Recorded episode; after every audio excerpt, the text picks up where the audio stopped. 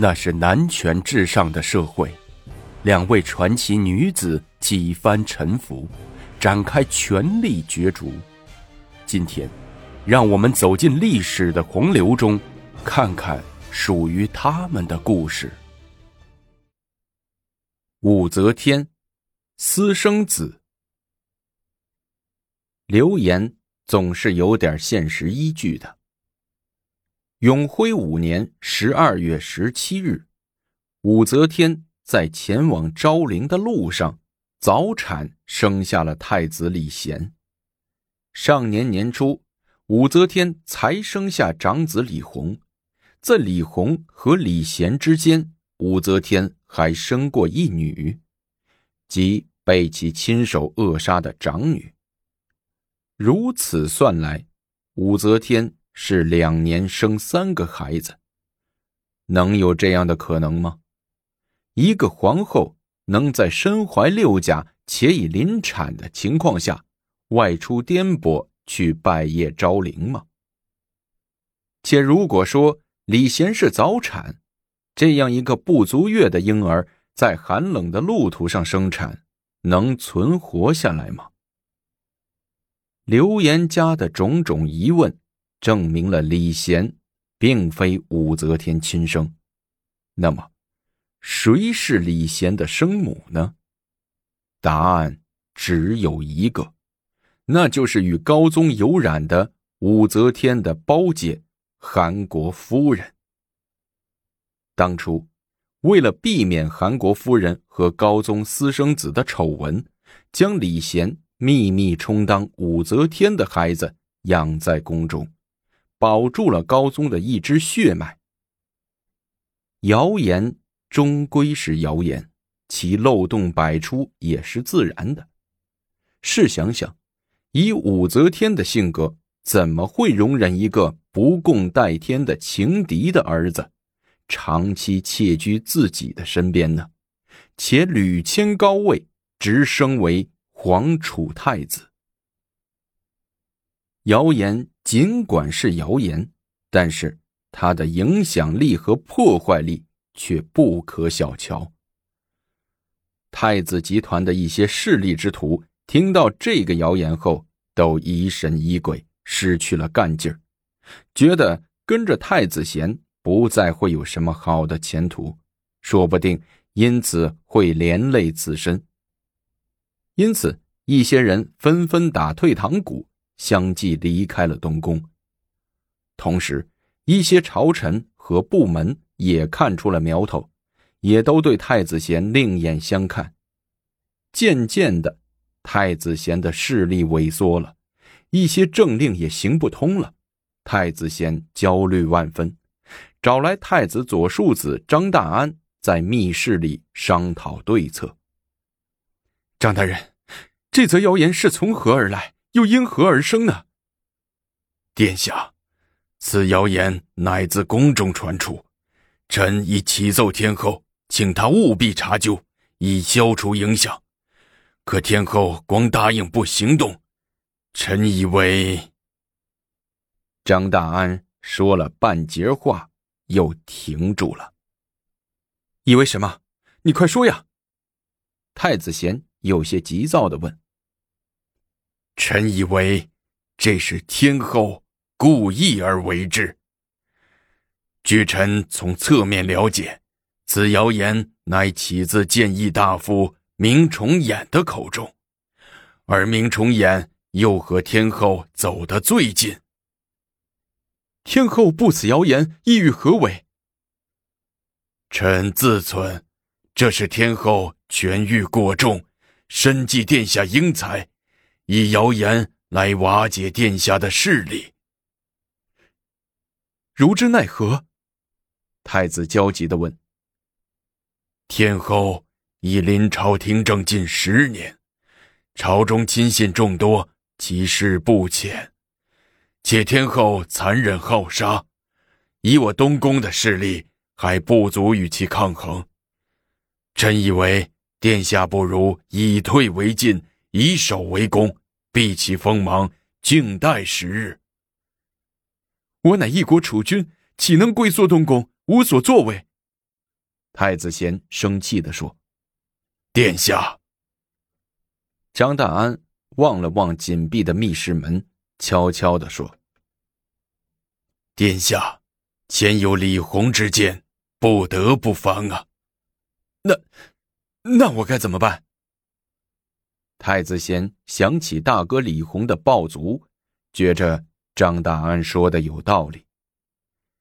天后所虑是殿下的文武英才，殿下不妨表面上花天酒地、游戏玩乐，而暗地里培植势力，总有高宗大帝传位的那一天呢。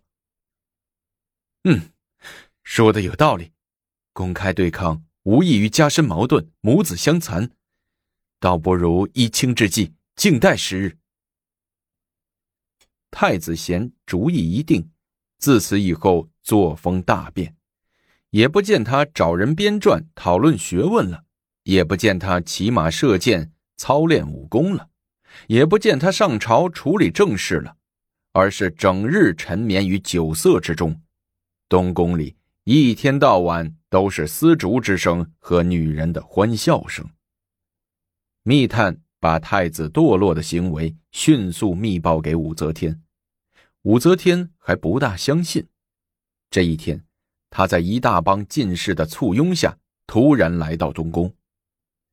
东宫门口，两个看大门的卫兵正蹲在墙根晒太阳，见天后率人过来，急忙捡起旁边的枪，立正敬礼。其中一个还要先行进去禀报，让武则天的卫士给制止了。一行人长驱直入，直奔东宫的大殿。离大殿老远，就听见吹拉弹唱的声音。即推门进去，只见宽阔的大殿里炉火熊熊，暖意如春。十几个半裸的女人正在翩翩起舞，而太子贤。左手揽着一个美女，右手端着酒杯，正哈哈大笑。其娈童护奴赵道生正蹲在太子贤的脚边，替他摸着大腿。众人各玩各的，仿佛没有看见天后等人到来。直到武则天的进士大喝一声，旁边的吹鼓手才停下手中的活众人也把眼光一齐投向门口。见是天后来了，这才惊慌失措的急忙跪下来请安。太子贤把手中杯酒干了，然后摇摇晃晃的走过去，没走几步，又一个趔趄闪倒在地。他在地上跪下，咬着舌头说：“，儿儿臣见见过母后。”武则天看了地上的太子贤一眼。又看了看周围，半天不吱声。太子贤于是爬起来，嬉皮笑脸的说：“呃，母后，你你怎么有空来我东宫看我了？” 武则天不说话，只是上下打量着太子，半天才问：“你一个月这样玩几次？”一个月，太子贤歪着头想了想，呃，一个月，也就是，呃，十次八次的，让让母后 见笑了。你这样玩法，东宫政务又怎样处理？你可有好几天没上朝了。这东宫说有事儿也。也有事儿，说说没事儿，其实也没有事儿。至至于朝廷上 有母后在，也也就足够了。而儿臣只想 多多抽空玩玩。武则天冷峻的看着太子贤，眼里射出寒光。他一字一句的说：“你身为太子，万事三思而后行，切不可因一时气盛而断送大好前程。”看着太子贤醉酒的样子，武则天也不再说什么，一转身，领着一帮人径自走了。这一天，明崇俨奉武则天之命去见病中的高宗。自太子弘薨后，高宗因伤心过度，身体状况大不如从前，时常卧病在床，不能上朝。明崇俨来时。高宗刚喝过药，正靠在枕头上歇息。明崇俨小心的走过去，给高宗轻轻的按摩着。明爱卿，从哪里来呀？高宗有气无力的问道。呃，回皇上，臣从景泰殿里来。哦，见到天后了吗？回皇上。天后正在景泰殿和朝臣们一起处理政要，特叫臣赶过来伺候皇上。朕卧病在床，不能事事，一切全靠天后了。明爱卿，天后这两天身体还好吧？回皇上，天后这两天时常。时常，时常什么？和朕说话，怎么吞吞吐吐的？天后这两天时常暗自抹泪。天后，怎么了？高宗欠了欠身子问：“还不是为了太子贤的事儿啊？”太子贤，还是那样。耽于玩乐，不问政事吗？可不是吗？天后把少阳正范《孝子传》送给太子读，希望他改邪归正。可太子置若罔闻，不思改悔，依旧我行我素，成天醉醺醺的，张继奏乐，且数名男女杂居，致使东宫迭出丑闻，朝臣失望。那张大安、刘讷言。成天都干些什么？高宗生气的问道。张大人、刘大人也不是不劝谏，但太子像中了邪似的，谁的话也不听。以臣看，长此下去，太子非毁了不可呀。这孩子，原来是多么好的一个孩子，怎么当了几天太子就变样了？明爱卿，你给朕分析分析，这这是什么原因？明崇俨一听高宗问这话，正中下怀，随即展开如簧之舌，侃侃而谈：“夫人生天地间，福禄命运早已确定，若不顾天命，强硬拉扯。”势必与天相违，官鬼犯身。臣观太子贤命相不佳，脚跟不正，不堪承继大位呀。今为皇储，时与其命相失托，因而克害行冲，由福德旺相转至冲破伤坏。此所谓本宫望相，周文王创八百年之基，大象修求，秦始皇一二世之祸。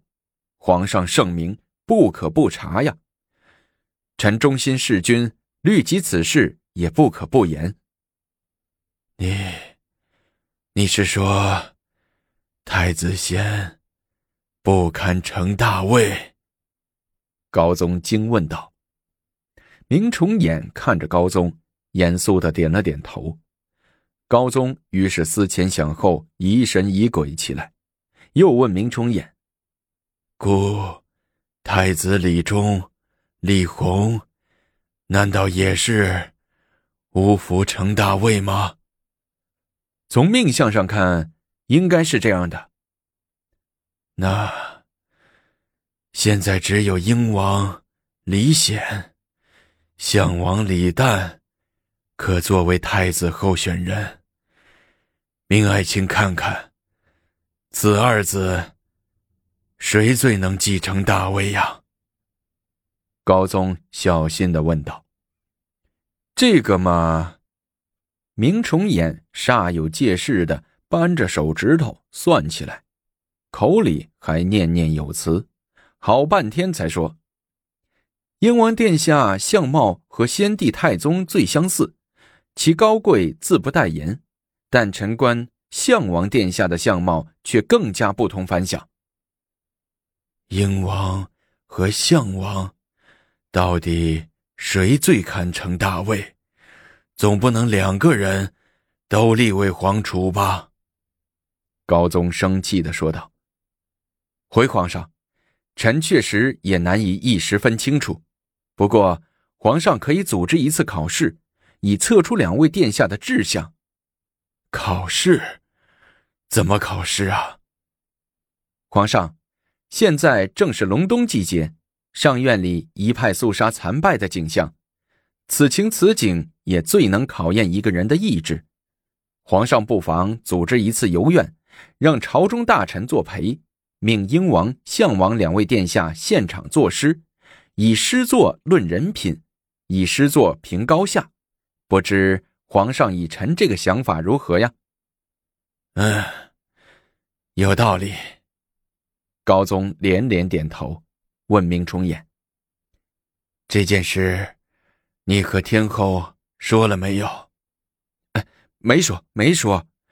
若不是皇上您问我，臣岂敢乱言呢？”“啊，这样吧，你告诉天后，等哪一天朕身体好些，天暖和些，我组织一次游院会。”现场测试英王、相王，以决定新太子的人选。遵旨。明崇俨响亮的答应着。他这次圆满的完成了武则天交代的任务，心里不禁有些得意，手因此微微发抖。他怕高宗再看出什么来，于是叩头向高宗告别，一溜烟奔向景泰殿。向武则天复命去了。太子贤也是一个聪明人，为求自保，主动花天酒地起来，表明自己对母后没有威胁。武则天也顺利可以更换太子人选了。我们下集精彩继续。